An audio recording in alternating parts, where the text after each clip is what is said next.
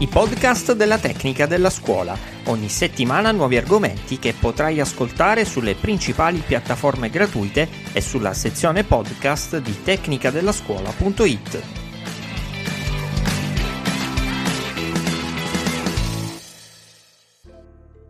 Non siamo nati per leggere. Questa idea si ritrova in un famoso libro di qualche tempo fa, Proust e il calamaro, della neuroscienziata Marianne Wolf. La lettura è un'invenzione umana che riflette il modo in cui il cervello si riorganizza per imparare qualcosa di nuovo. E cosa avviene nel nostro cervello quando leggiamo? Sono Matteo Borri, ricercatore e docente presso l'Università Telematica degli Studi IUL. Negli anni 50 gli scienziati usarono il lungo assone centrale del calamaro per capire come i neuroni si attivassero e riuscissero a trasmettere tra loro. Similmente oggi, sebbene a un livello di osservazione più complesso, i neuroscienziati cognitivi studiano le funzioni che determinano i vari processi cognitivi o mentali nel cervello. La lettura è un campo di ricerca particolarmente interessante perché è un'invenzione culturale recentemente acquisita e ciò richiede qualcosa di nuovo alle strutture esistenti nel cervello. Lo studio di ciò che il cervello umano deve fare per leggere è analogo allo studio sui neuroni dei calamari agli albori delle neuroscienze. Tutto inizia prestissimo, quando i bambini imparano a riconoscere e nominare gli oggetti, determinando così, involontariamente, collegamenti tra le aree visive del cervello e le aree che servono i processi del linguaggio.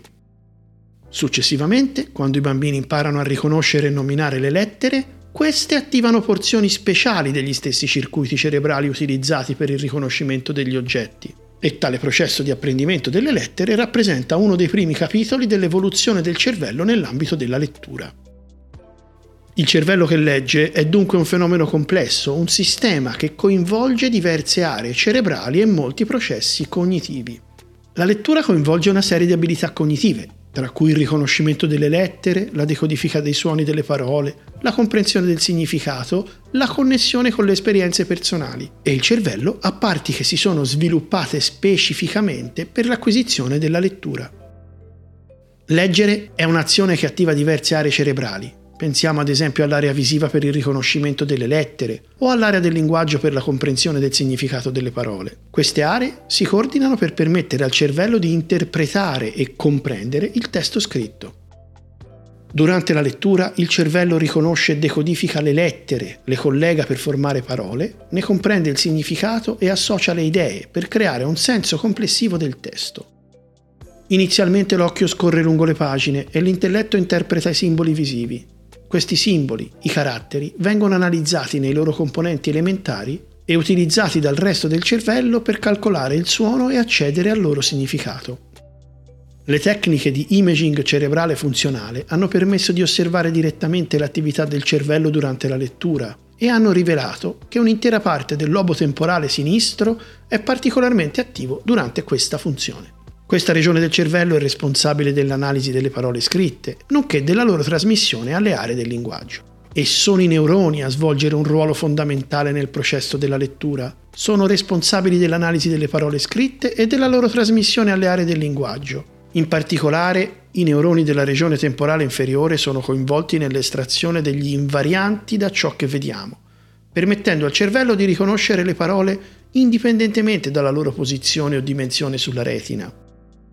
Questi neuroni sono anche in grado di distinguere tra forme simmetriche come una P da una B, ma non una P da una D. Questa capacità di discernimento tra forme simmetriche è fondamentale per la lettura, perché molte lettere sono simmetriche tra loro, come sostenuto da Stanislas Dehaene nel suo I neuroni della lettura.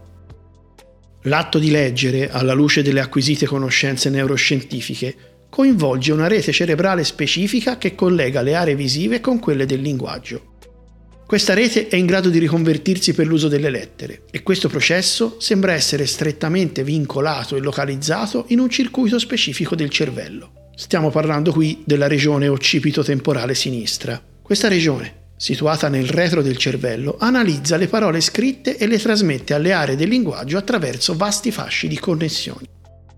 Un esempio di una grande via anatomica coinvolta è il fascio longitudinale inferiore, che proietta verso il davanti del lobo temporale. Questo circuito conserva la maggior parte dei caratteri ereditati dalla sua lunga evoluzione, suggerendo che l'inerzia biologica mantiene il predominio sulle innovazioni culturali.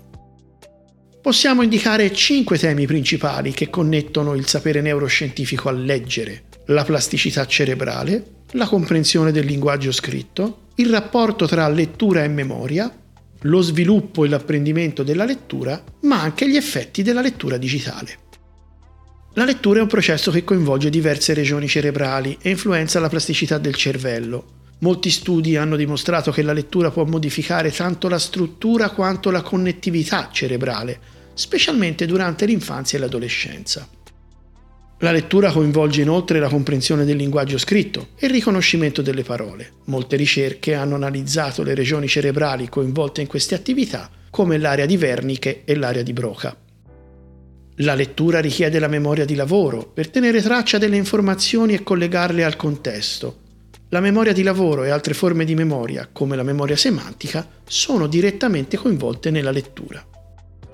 Studiando lo sviluppo del leggere, è stato analizzato come il cervello dei bambini si adatti e si modifichi durante l'apprendimento della lettura. Ciò riguarda regioni cerebrali coinvolti nella lettura iniziale e il modo in cui queste reti si consolidano nel tempo. L'avvento delle tecnologie digitali e la diffusione della lettura su schermo ha portato gli scienziati a sostenere che la lettura digitale influenza il cervello in modo distinto rispetto alla lettura su carta. E ciò porta a riflettere sulle differenze nella comprensione, nell'attenzione e nella memoria tra queste due modalità. Le recenti scoperte sulle connessioni tra lettura, neuroscienze e apprendimento hanno importanti ricadute anche nel campo dell'educazione. Comprendere i processi neurali coinvolti nella lettura può essere infatti utile per sviluppare strategie didattiche e interventi mirati ad aiutare gli studenti. Inoltre, conoscere le basi neurali dell'apprendimento può contribuire alla progettazione di programmi educativi più efficaci. La relazione tra lettura, neuroscienze e apprendimento sottolinea con forza l'importanza di comprendere il modo in cui il nostro cervello elabora le informazioni durante la lettura e come queste informazioni possano avere un impatto sulle strategie di insegnamento. I podcast della tecnica della scuola. Ogni settimana nuovi argomenti che potrai ascoltare sulle principali piattaforme gratuite e sulla sezione podcast di tecnicadellascuola.it.